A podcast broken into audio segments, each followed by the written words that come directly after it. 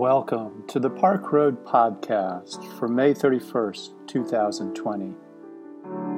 Today's podcast is a sermon given by Russ Dean, co pastor with Amy Jacks Dean at Park Road Baptist Church.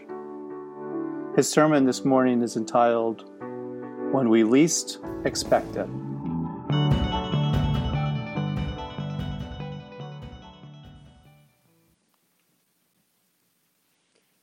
Reminded you two weeks ago when I preached that the gospel has been said to comfort the afflicted and to afflict the comfortable.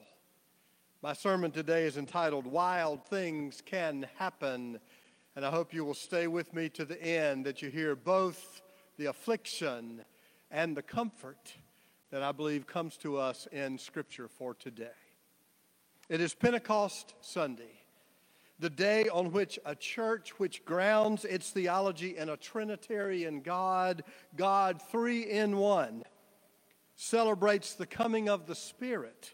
There was God, and then they knew Jesus, and before he left them, he promised that God would send another, a comforter, the Holy Spirit. Pentecost is born when the promise of the coming of the Spirit of God is experienced in the world. Now, today is Pentecost Sunday in name. We need Pentecost today in spirit. From John chapter 7, beginning at the 37th verse. On the last day of the festival, the great day, while Jesus was standing there, he cried out, Let anyone who is thirsty come to me, and let the one who believes in me drink. As the scripture has said, out of the believer's heart shall flow rivers of living water. The mark of the followers of Jesus, rivers of living water. Does that mark your heart? Does that mark the heart of our church, of the church today in this country? Rivers of living waters? Now, Jesus said this about the Spirit, which believers in Him were to receive, but as yet there was no Spirit, because Jesus was not yet glorified. Hmm. As yet there was no Spirit for Jesus was not yet glorified. Over the last week, as I have felt the nation swept along in an uncontrollable torrent of destruction, devastating spring storms, 100,000 lives lost to the coronavirus, yet another unarmed black victim of sanctioned murder cities set on fire by the embers of racism, smoldering from our nation's earliest days and erupting into flames, understandably, even predictably. An entire nation swept along in chaos, rudderless, unmoored, without a leadership grounded in compassion and moral integrity. I have thought of these words over and over this week as yet there was no Spirit because Jesus was not yet glorified. Is it any wonder the nation is on fire?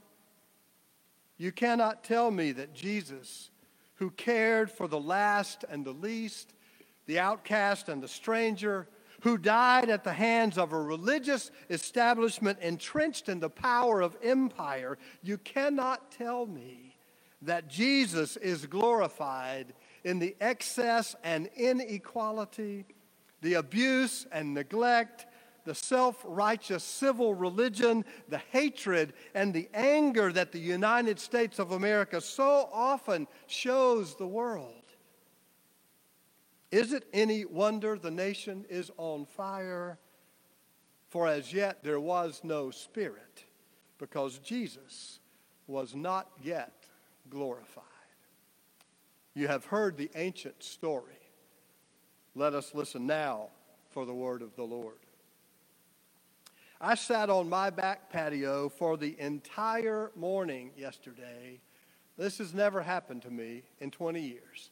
for the entire morning trying to put down a single word of a sermon.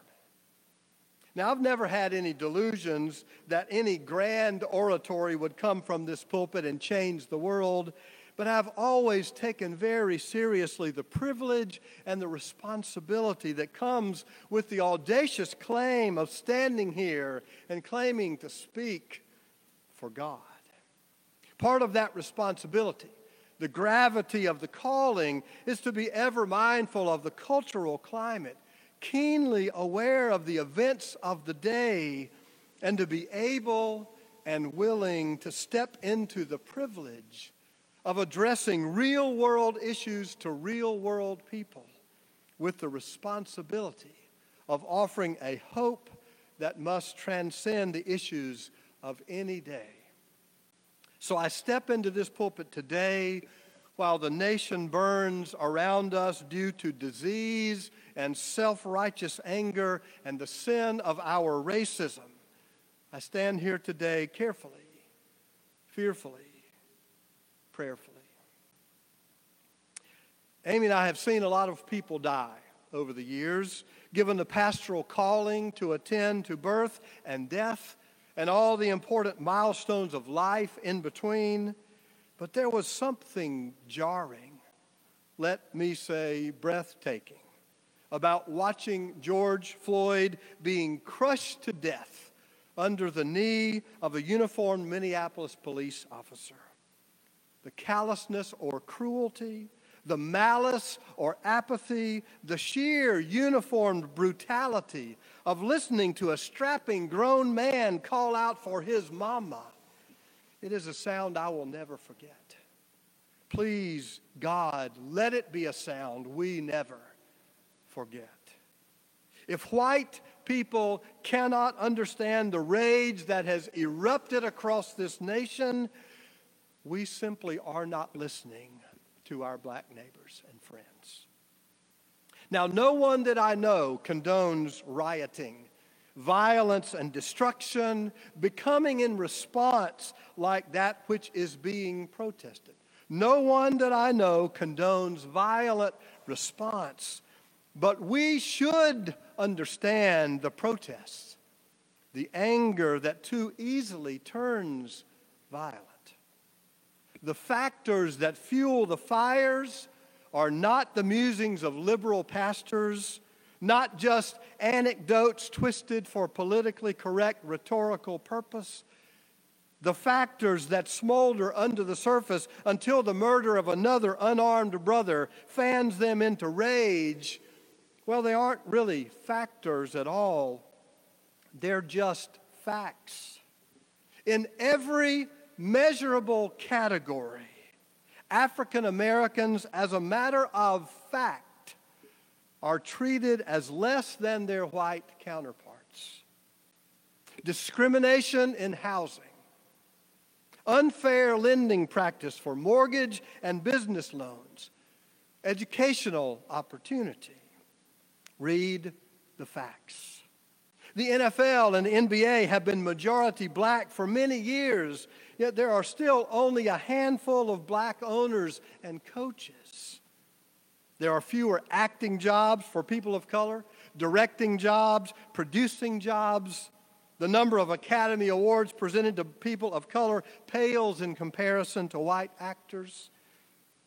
I encourage you to look up these statistics for yourself because the decimation of the black community by mass incarceration is one of the great sins of our generation the rates of incarceration for blacks being far greater than for their white counterparts across the criminal justice system for every level of crime. From marijuana possession to capital murder, blacks are pursued more aggressively and punished more harsh, harshly than whites. Look at the facts. Black mothers die in childbirth far more often than white mothers because black women are just routinely provided substantial care, even by black doctors. The studies show. In the tragic 100,000 deaths we are lamenting due to the coronavirus, a disproportionate number belong to African Americans because people of color present with more complicating factors due to a host of issues, including just the basic stress of life in the United States. Our black sisters and brothers are often less healthy in general. Every black man that I know has been followed around a store by some security guard and stopped in his car for driving while black, a common expression among our black friends. All my black friends have known the sad experience of giving the talk, especially to teenage sons. You know, so you don't get killed if you get stopped for a traffic violation. I can't even imagine. All of these add up. And then add insult to injury with all of the jokes and insults, the subtle put downs, the assumptions and stereotypes that follow people of color their whole lives. You want to know why cities burn? For as yet there is no Spirit, because Jesus has not yet been glorified. Harsh words today, afflicting the comfortable today. One black commentator said it this way this past week The reality we have now is we've got to look in the mirror in order for the level of contempt for life, the contempt that killed George Floyd, to take place in broad daylight with officers and bystanders standing by and nothing be done. That's the tip of a very big iceberg of disrespect and contempt for life, and a pattern from coast to coast. Where when someone gets out of a car, they're African American, they're presumed to be a threat. Whatever you do to subdue that person is going to be considered, quote unquote, okay. But in this case, he's not running. In this case, he doesn't have a weapon. In this case, whatever he did two minutes ago, or three minutes ago, five or seven or nine minutes ago, he's begging for his mother, and nothing is done. That doesn't happen out of the clear blue sky.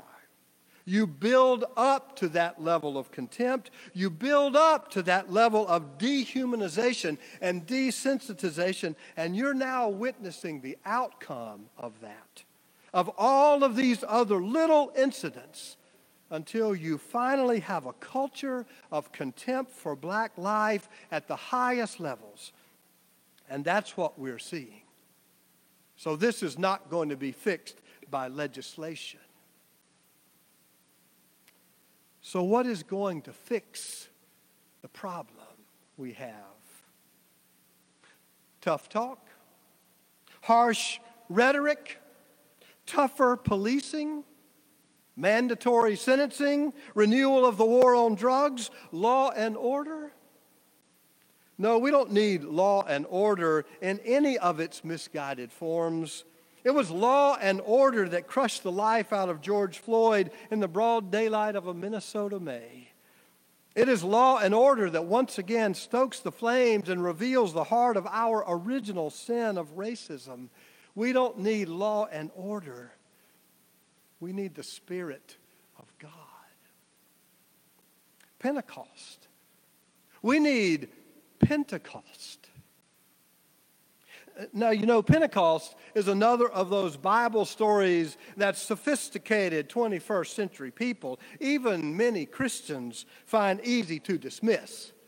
Holy Ghost revival tongues of fire dancing on people's heads, speaking in foreign languages and babbling in ecstatic tongues. Oh, yeah, right. Sounds like some kind of tribal superstition, doesn't it? Well, it can sound that way, but in his commentary on the text, Bruce Epperly says, We don't need to reject the story because of its outmoded worldview we can still affirm the transforming power of the Spirit. Daily life is enchanted and chock full of divine inspiration for those who have the senses to perceive it. today. We need Christians filled with the joy and passion of spirit that looks like it has set them on fire. We need churches filled with Holy Ghost love, churches willing to work across lines of difference and ready to do big, bold things. We need leaders who perceive divine inspiration and speak out of compassion and decency who lead by example in humility and with integrity. We need hearts overflowing with rivers of living waters. We need a kind of Pentecostal revival in this country today. For as yet, there is no Spirit because Jesus is not yet glorified. But do not despair, people of God. As Bruce Epperly continues in his commentary, the mystics remind us that reality is larger than we can imagine and that we live in a sea of energy and possibility in which wild things can happen when we, when we least expect it. When we least expect it. When cities are burning with rage when morale is at an all time low, division at an all time high, when leaders are lacking and followers are fighting, when we least expect it, wild things can happen. The wind of God's Spirit is blowing across the land today. We must believe it. We must be sure of that. So, wild things wild things are going to happen. Are you ready for Pentecost? May it be so. Amen.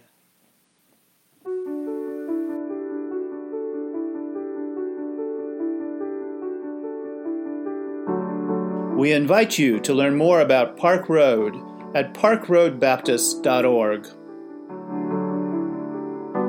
Park Road is a progressive faith community located in Charlotte, North Carolina, encouraging independent thought, community service, social justice, and interfaith understanding. Today's podcast was produced with production help from Hugh Ashcraft, Brian Smith, Bruce White, and Rich Dower. Our theme music was composed by Brandon Michael Williams. Thanks for listening. Grace and peace to you.